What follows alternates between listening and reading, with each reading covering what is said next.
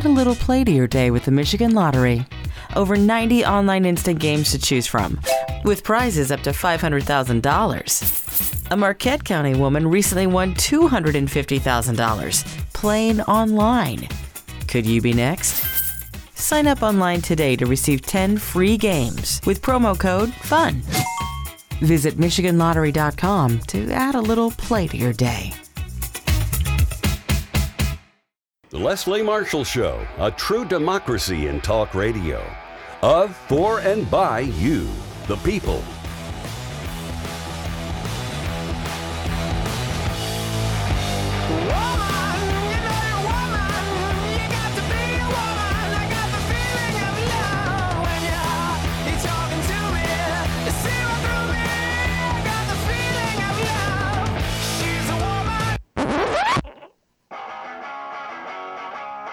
Live from our nation's capital, it's Deadline DC with Brad Bannon.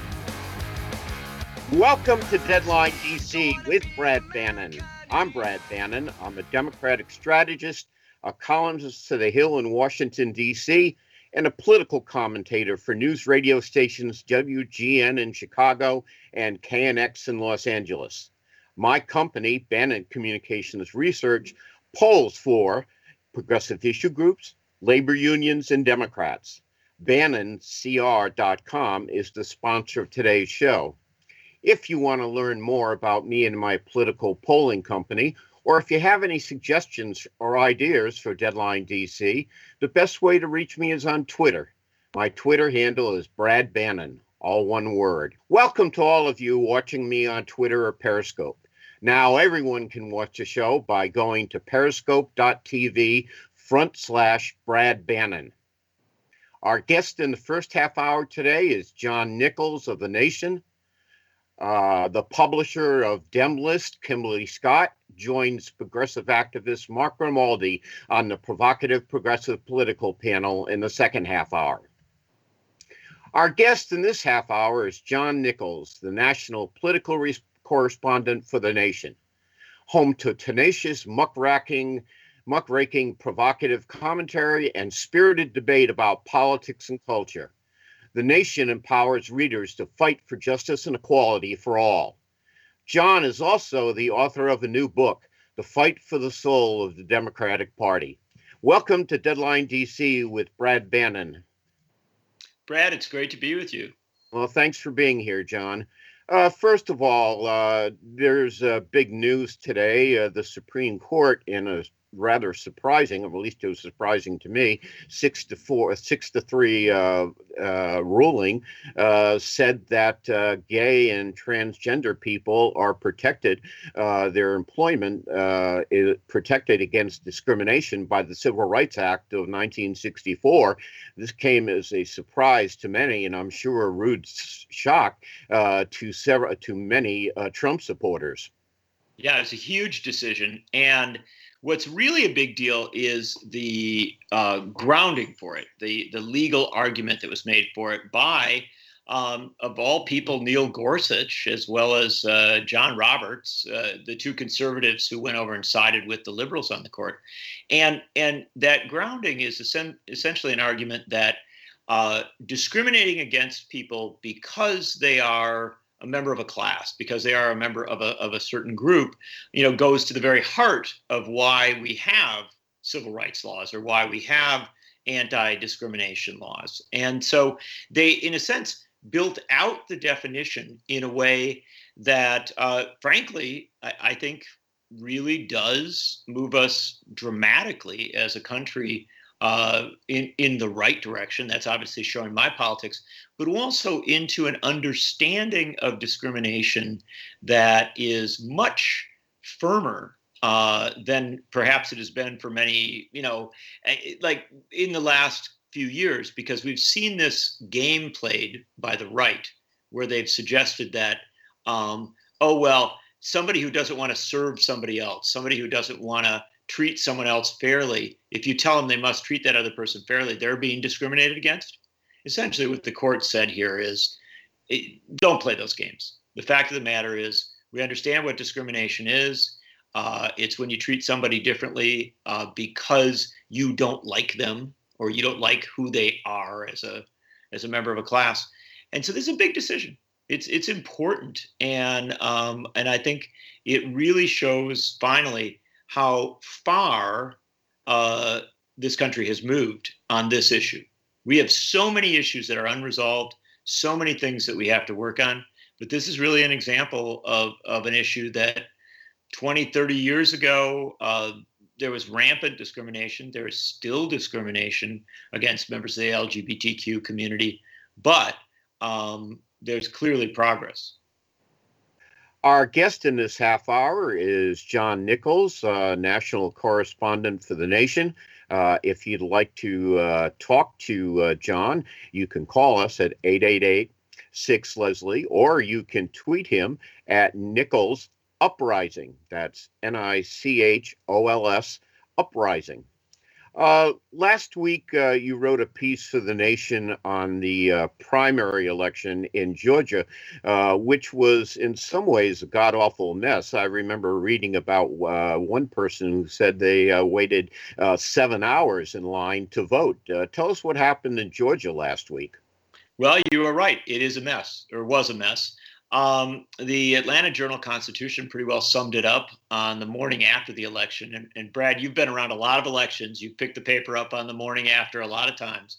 Have you ever seen a headline that read "complete meltdown"? No, I can't say that I have. but these days, it, nothing surprises me. You're right, but it's about as bad as you can get. And the fact of the matter is, they it seemed like everything went awry.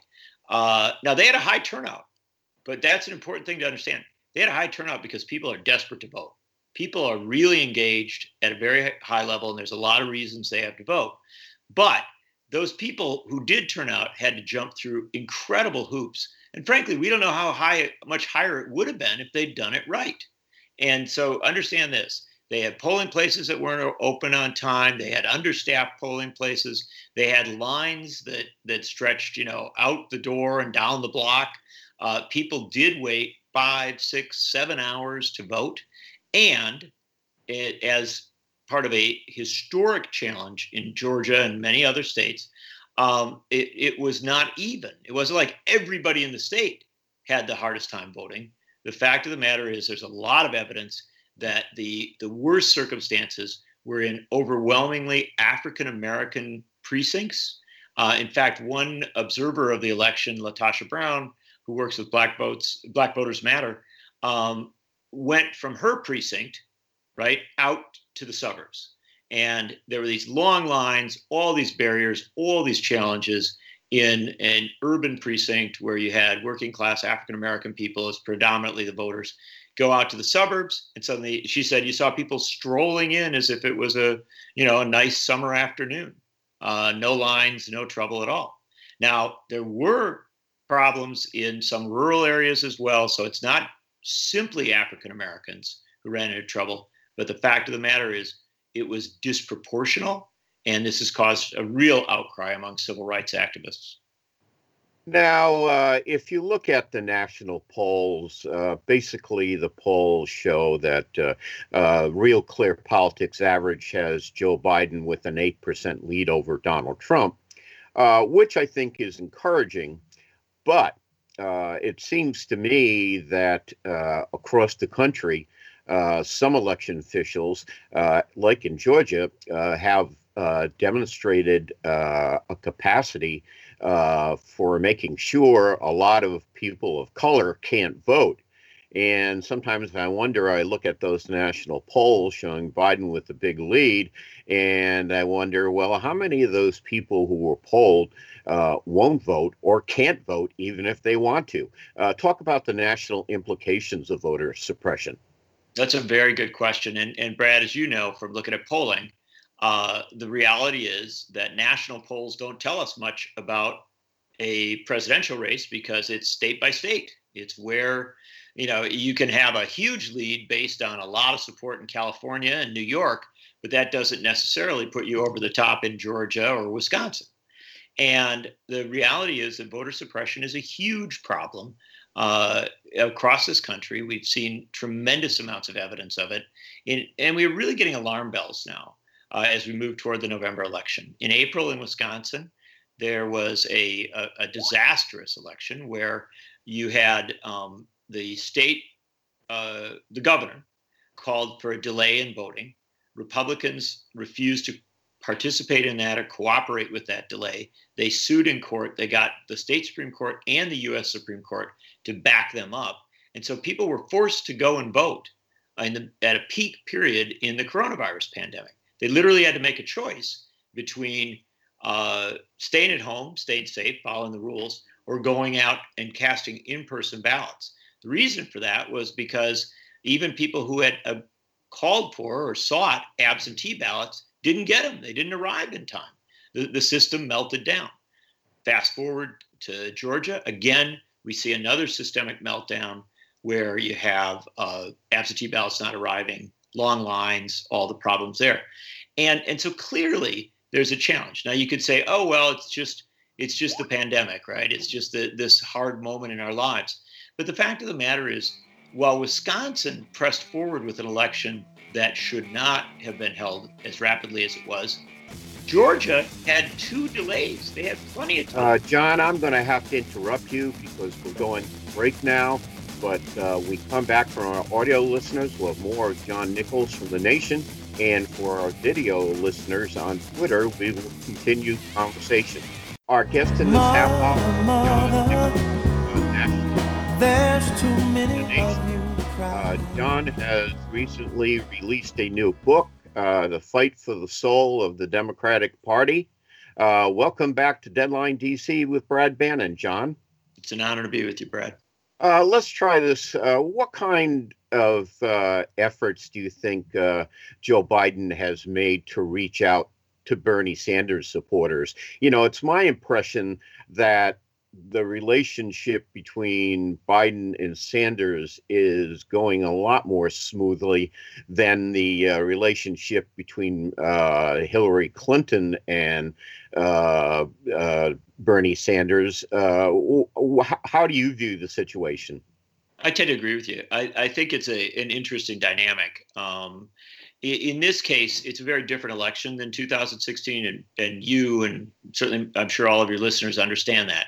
In 2016, there was a sense that it would be very easy to beat Donald Trump, uh, and I think that while there were efforts made to build the coalitions to put everybody together, um, the sense of urgency as regards Trump was different than it is now. Now people really do know that it could happen, and they know that they have to come together.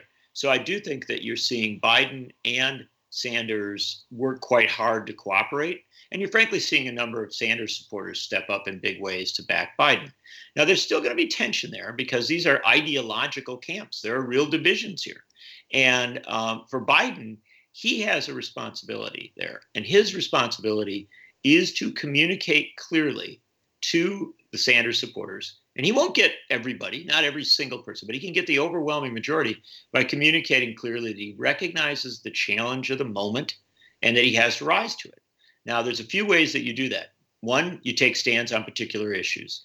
Uh, I think, frankly, Biden should be uh, should really rethink some of his uh, approaches as regards uh, single payer Medicare for all. I think that being more open to it uh, creates a, a, a real bridge there. But beyond the issues, I do think that who you choose, who you put on your ticket as a running mate, who you talk about putting in your cabinet, who you you know empower as as surrogates and spokespeople, that matters too. And so the Biden campaign has done quite a bit already in this regard with the task forces on issues and things of that nature. But they really do need to ramp it up um, because the fact of the matter is that Joe Biden's not going to have a he may get elected president. That may that's doable, but he shouldn't want to just get elected president. He should really be looking for uh, the biggest possible coalition, the biggest possible win, because that the tasks that are going to be handed to him are unimaginable. Nobody, nobody, you know, could have imagined having to deal with the coronavirus pandemic, mass unemployment, uh, climate change still a, a lingering challenge. And then we have the demand that this country finally act on, you know, 400 years of, of racial injustice as regards policing, but as regards a host of other issues. You put that all that together, that's going to that's going to require a tremendous level of uh, leadership, and it's also going to require tremendous level of support in the House and Senate to act. Well, that uh, raises another question. Uh, again, our guest in this half hour is uh, John Nichols, author of a new book, The Fight for the Soul of the Democratic Party. Uh, according to press reports, uh, Joe Biden has narrowed his vice presidential search to six candidates, uh, four of them African American. Val Demings, who is um, a House member of the House of Representatives, Keisha Lance Bottoms, the mayor of Atlanta, which uh, has been torn by violence in, over the weekend. Uh, Kamala Harris, the senator from California. Uh, and I'm leaving someone out. Um, there's some people talking about Susan Rice. Susan um, Rice, a yeah. former Obama national security advisor. And there are two candidates, other candidates apparently still in the mix. Uh, Elizabeth Warren, the senator from Massachusetts, uh, and the governor of New Mexico, uh, Governor uh, Grisham. Uh, do you think that if these are the six uh, remaining candidates, any one of these choices could uh, add some enthusiasm to the Biden ticket? They all have strengths. Um, and I've, I've interviewed some of them and, and seen them campaign. Uh, I would be cautious. I suspect there are probably a couple more names on the list. I mean, we're getting we're dealing with leaks here, Brad. So you know, yeah. it's always. I, I I think that Elizabeth Warren is probably still, uh, you know, as we, she's probably pretty high on the list of people at least being considered. I, I hear a lot of talk about Tammy Baldwin, the senator from Wisconsin, a key swing state, also being considered. We all, we certainly heard about Gretchen Whitmer from Michigan, um, and and so I, I do think there's a, a number of folks who are kind of under consideration and that can shuffle a lot. I've, I've covered a lot of vice presidential selection processes over the years, and it's always interesting that sometimes at the at an unexpected moment, the person you think is going to be, you know, it's really pretty much cleared the field comes up with a problem, they get pushed aside, and you end up going another direction. That's how we got Dick Cheney, um, and for the worse. Yeah. Uh, but I would argue that most of these candidates that are being talked about have a lot of strength. My gut instinct tells me that Harris from California is probably uh, in a very strong position right now, although I'm hearing a lot of talk about Val Demings. And Val Demings is a very interesting prospect because she is uh, a member of Congress, but before she was a member of Congress, she was in law enforcement. She's done a lot with local government. Uh, she, I think, acquitted herself quite well during the uh, impeachment process. Really was a one of the leaders and leading spokespeople there. So when you add it all together, I do think they'll probably take a very serious look at her. Yeah, I think she's an interesting possibility because, as you should mention, uh, she was the police chief of Orlando, Florida. Uh, she was also uh, one of the uh, House impeachment managers. Uh, so uh, yeah, she her resume she did she was very impressive I thought during the impeachment proceedings, and you know sometimes if Biden's anxious on uh, gaining attention for his choice, a surprise pick uh, who's so yes. well qualified like Demings would be a, uh, a very compelling choice. And Florida, uh, by the way, is a battleground state. Yeah. yeah. Uh, let me ask you one last question. One last question in the time we have. If it was up to you, what would Joe Biden's 30 second message be? I think his 30 second message would be that uh, when this country is in times of trouble, when we've had really challenging moments, uh, we have historically turned to Democrats. Uh, we turned to Franklin Roosevelt in the midst of the Great Depression. Uh, we turned to John Kennedy at the critical moment as we began the 1960s, a, a very much a new age.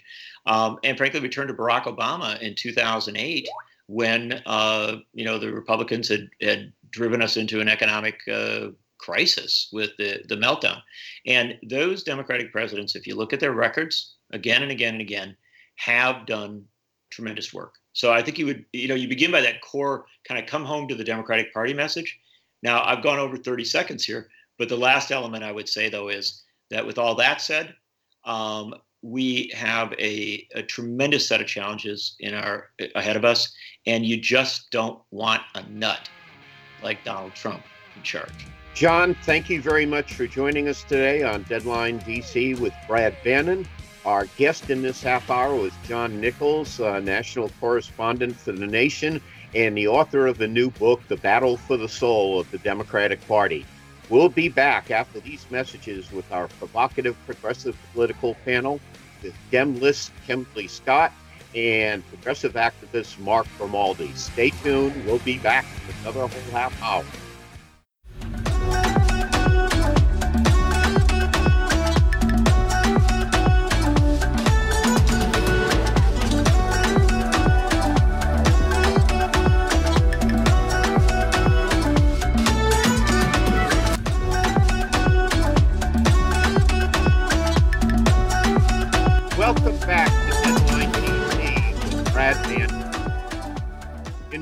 Half hour, as usual, two things happen. We have our provocative progressive political panel uh, today with the publisher of Demlist, Kimberly Scott, and progressive activist Mark Grimaldi. And of course, we already we always have to start off the half hour a piece of piece of my mind for what it's worth.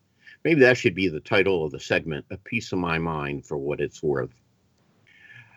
George Floyd's murder on May 25th has been the catalyst for profound changes in public opinion and shifts in popular culture in a short period of time. The most dramatic cultural changes have included dramatic growth in support for Black Lives Matters and a dramatic decision by NASCAR to ban Confederate flags at the races. To top things off, HBO Max booted the classic movie Gone with the Wind off its schedule for its racist content. Back in 2018, there were more Americans who opposed Black Lives Matters, Matters than there were who supported the movement. Shortly before Floyd's death, support outweighed opposition by 17% for BLM. Two weeks later, net support grew to 28%. With the fan base anchored deep in the heart of Dixie, Confederate flags are as common at NASCAR races as angry tweets out of the White House. But last week, in a classic When Hell Freezes Over movement, NASCAR announced a ban on uh, rebel flags. In a statement, NASCAR declared the presence of the Confederate flag at NASCAR events runs contrary to our commitment to providing a welcoming and inclusive climate for all fans. The public shock, shock at Floyd's murder and the rampant police brutality has quickly prompted many jurisdictions to take action to reduce the level of violence. Last week, Governor Andrew Cuomo of New York signed laws passed by the state legislature that would make police records transparent and end the use of chokeholds. The Louisville City Council passed an ordinance that would ban no knock search warrants that led to the death of Breonna Taylor, a city emergency medical tech, tech who was killed by police during a search of her home. The District of Columbia City Council voted to ban chokeholds, tear gas, and rubber bullets. A majority of members on the Minneapolis City Council announced they hope to eliminate the police department completely. Donald Trump's ineffective fight against racism and COVID 19 have crippled his reelection campaign. Last week, the Real Clear Politics average for polls in the presidential race had Joe Biden with a solid 8% lead over Donald Trump. The president's uh, political descent has sent his campaign team scrambling for a message, since it's laughable to argue that America is in great shape after losing more than 115,000 Americans uh, to the COVID pandemic and millions more who have lost their jobs. Last week, a national poll by the Wall Street Journal and NBC News showed that 70, 80% of the country thought things were out of control in this country. Trump's fall from grace is predictable since he failed to win the battle against racial, ra- the racial and health pandemics facing the nation. Plus, he has been on the wrong side of public opinion on both fronts. Trump pushed aggressively to reopen the economy while most Americans adopted a cautious attitude. And now we're paying pr- the price with a surge in the virus. Most Americans see the demonstrations in the aftermath of George Floyd's murder as protests, while the president has derided them as riots. Ch- changes in attitudes have left the president and his party behind in the dust, but some Republicans are starting to jump ship. Even with the GOP majority, the Senate Armed Service Committee voted last week to rename bases named after Confederate military figures. Senator James Lankford, a conservative Republican representing Oklahoma, called for renaming the military bases Sunday on ABC's This Week. The chokehold that killed George Floyd may become a thing of the past.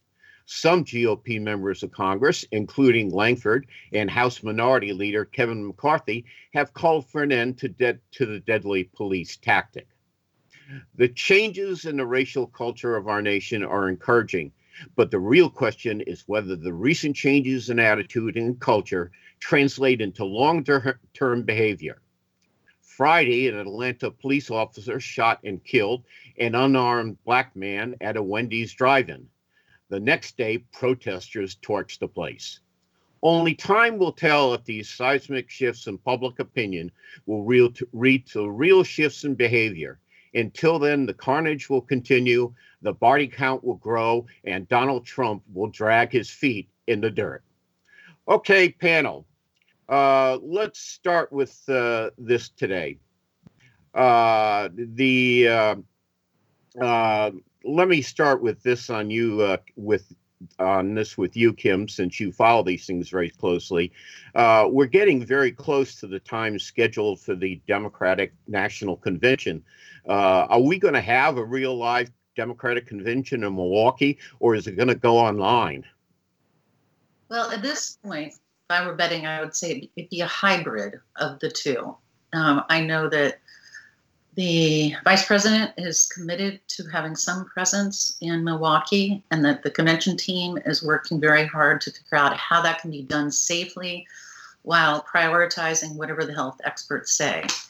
And, you know, with the spike, the second spike uh, in COVID in different states across the country now, we really have no idea what Milwaukee itself will be like. But regardless, delegates would be coming from all over the country. So I think what we're likely to see, um, and I think that we'll know this within the next two weeks, is uh, a series of virtual events, caucuses, and votes, but um, with speeches on a stage, maybe with a balloon drop, but no or limited audience. I think the big question now is if delegates um, and certain officials are going to be able to attend it all. Okay, well, let me ask you uh, the flip side of the question. Uh, the Republicans announced they're going to hold their convention, uh, I guess a traditional convention, in Jacksonville, Florida uh, in August. Uh, now, I've been to many Democratic conventions, and you've probably been to more than I have, and all sorts of people pressed together in tiny spaces how the Republicans, and they're apparently not going to wear a mask, you know, God bless your pointed little heads, how can they do that without risking serious illness? It's because President Trump, as usual, is thinking about himself first. He wants those stage moments. He wants what normally is excitement, uh, an incredible experience, uh, really uh, without match um, at any convention. Um, plus, when it's televised and you have the normal process of the candidates after each convention usually get a bump in polling. But he it's it's why it's in florida. You know we've seen how the governor has you know exercised his judgment and handling throughout this. Cases are spiking in different parts of florida now. Um, so you know, the key will be the visuals for them, but it's at the cost to the American people. And I, I think they'll limit the number of people, but without masks, it doesn't matter. It just means more concentrated area will end up with COVID. Yeah, it looks to me like it's a very risky proposition, but uh, you know, um, you know, I have very little control over Democrats, and I have absolutely none over the Republicans. So uh, uh, we'll see what happens. Uh, we're in our progressive, provocative, progressive political panel. Uh, today, our guests are Kimberly Scott, who's the publisher of Demlist. Uh, also, progressive activist Mark Grimaldi joins us in the panel. Uh, we are going to, uh, Mark, let me ask you a quick question. What do you think of the Republican convention plans? You know, I think that it's irresponsible is an understatement because it'd be one thing if you were attracting people who statistically seem to social distance at events like this and wear masks, but you know, we have plenty of polling asking Trump supporters if they wear masks or if they social distance, but they don't. And Trump himself hardly ever wears a mask, and they're going to be, you know, crowding in tight. So I think it's basically, you know, risking these people's lives for his own self gratification. Yeah, I think that's a key word self gratification. Okay, we're going to break now for our listeners. Uh, our Twitter viewers will still be here during the break, uh, but we'll be back with our provocative progressive political panel with Demlist publisher Kimberly Scott and progressive activist Mark Grimaldi. Okay, we're back with more of Deadline DC with Brad Bannon. Uh, we are having our provocative progressive political panel. Uh, today on the panel, the publisher of Demlist, Kimberly Scott. Uh, by the way, if you want to check out Demlist, uh, the uh, Twitter handle is the Demlist. Uh, also on the panel is our good friend and uh, political activist Mark Grimaldi, Grimaldi, and his Twitter handle is Mark J. Grimaldi. That's G R I M A L D I let's talk about the vice presidential sweepstakes. Uh, Kim, uh, according to press reports, uh, Joe Biden has narrowed his VP search down to six candidates uh, California Senator Kamala Harris, uh, former National Security Advisor Susan Rice, uh, Representative Val Demings of Florida, and Atlanta Mayor Keisha Lance Bottoms. Uh, also on the list uh, are uh, the governor of New Mexico, uh, Governor Grisham, uh, and Massachusetts Senator uh, Elizabeth Warren. we had John Nichols from The Nation on in the first half hour, and he said he thinks there are two other candidates that are still possibilities. Tammy Baldwin, Senator Tammy Baldwin, uh, and uh, um, uh, uh, Michigan Governor Whitmer. who do you think would do Biden the most good? you wrote a column on this last week, actually, in Demlist. Yes, which can be found on my site at demlist.com. I don't know that it's so much about what will who will do the best for Biden as what the public feels right now. So we knew March 15th debate, he announced that he was going to pick a woman as number two. Um, and after his March 29th win in South Carolina, which was delivered by African Americans, the pressure to pick a African American woman started to increase.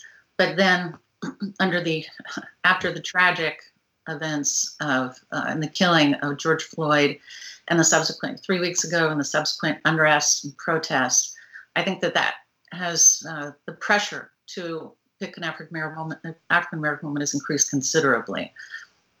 Okay. Um, it's interesting if there's a, a, poll, morning consult poll that came out uh, last week that said 29% of voters, general election voters, uh, think that Biden that's it's important or somewhat important that Biden pick an African American woman as his number two. That being said, when it came to favorability, Democratic voters, which is what counts, uh, said that Elizabeth Warren had the highest favorability reading, uh, ratings at 56%. And then it was Harris at 47, then it fell down considerably after that. I think Warren could bring a lot to the ticket in the sense of obviously her policy, you know, just kind of got policy wonk, incredible background always the smartest person in the room, um, but bringing in progressives across the country at, at, the, at a level of enthusiasm and voter turnout that we maybe would like to have seen more in 2016. But Harris, who I think is at the top of most people's um, lists, are you know is uh, brings to the table experience as a former prosecutor, as the state's attorney in the in the in California, the country's largest state, as a U.S. senator, and she's African American. Um, but I think that's also why you see people you wouldn't otherwise, like Val Demings as a congresswoman, or Keisha Lance Bottoms, who's the mayor of Atlanta, uh, mentioned in the mix now because that pressure is significant. Okay, Mark, uh, it seems to me that you could make a pretty good argument uh, for Elizabeth Warren. Uh, it seems to me that Warren uh, expertise is the economy. Uh, she, by training, is a bankruptcy lawyer and teaches bankruptcy law. I did teach bankruptcy law at uh, Harvard University, and so she has an expertise in economic issues. Um, politically, she might help uh, bring some disillusioned Sanders supporters into the uh, Biden camp. But uh, given what's happened in the last few weeks, uh, starting with the murder of George Floyd, it seems to me there's incredible pressure on Joe Biden to pick, pick a black running mate. Uh, and my guess is if he doesn't, uh, there will be a political storm. Uh, what do you think? I, I would have to agree with you, Brad. I was a I was an early Elizabeth Warren supporter, so I I actually thought she was the best candidate that we could choose um, at this moment. I think she um, just does a great job of fighting with you know all of her her her mental capacity. She's so when she gets a policy. Uh, a, a problem she can find a policy solution but it's not she doesn't get bogged down too much in the wonkiness of it although she can get as wonky as you want her to she cuts right to the real life consequences of what the problem is and how that solution can help make people's lives better and that's what um, Democratic voters are looking for is solutions. Besides getting rid of Donald Trump, they also want problems solved. They're very disillusioned with the nation right now. Um, so I think she would make a great choice in that sense. But I think many people who are not African American, it's hard to put yourself in someone else's shoes, especially or someone else's skin in this case. Um, I think they underestimated how tired people are of watching their brothers and sisters um, die uh, in the streets, you know, for just just being black.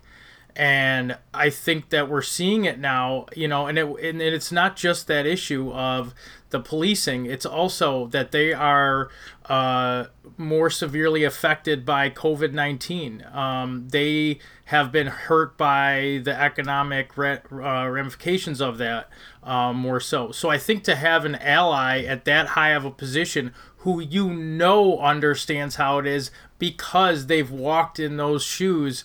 I think is very powerful, and that's not even taking into account what a huge role African Americans played, and let's face it, uh, Kim and Brad, rescuing Vice President Biden's campaign in South Carolina and That's propelling him on to being the nominee.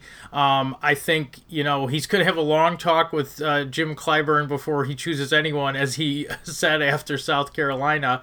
Um, a very long. Talk. But I also think it would excite.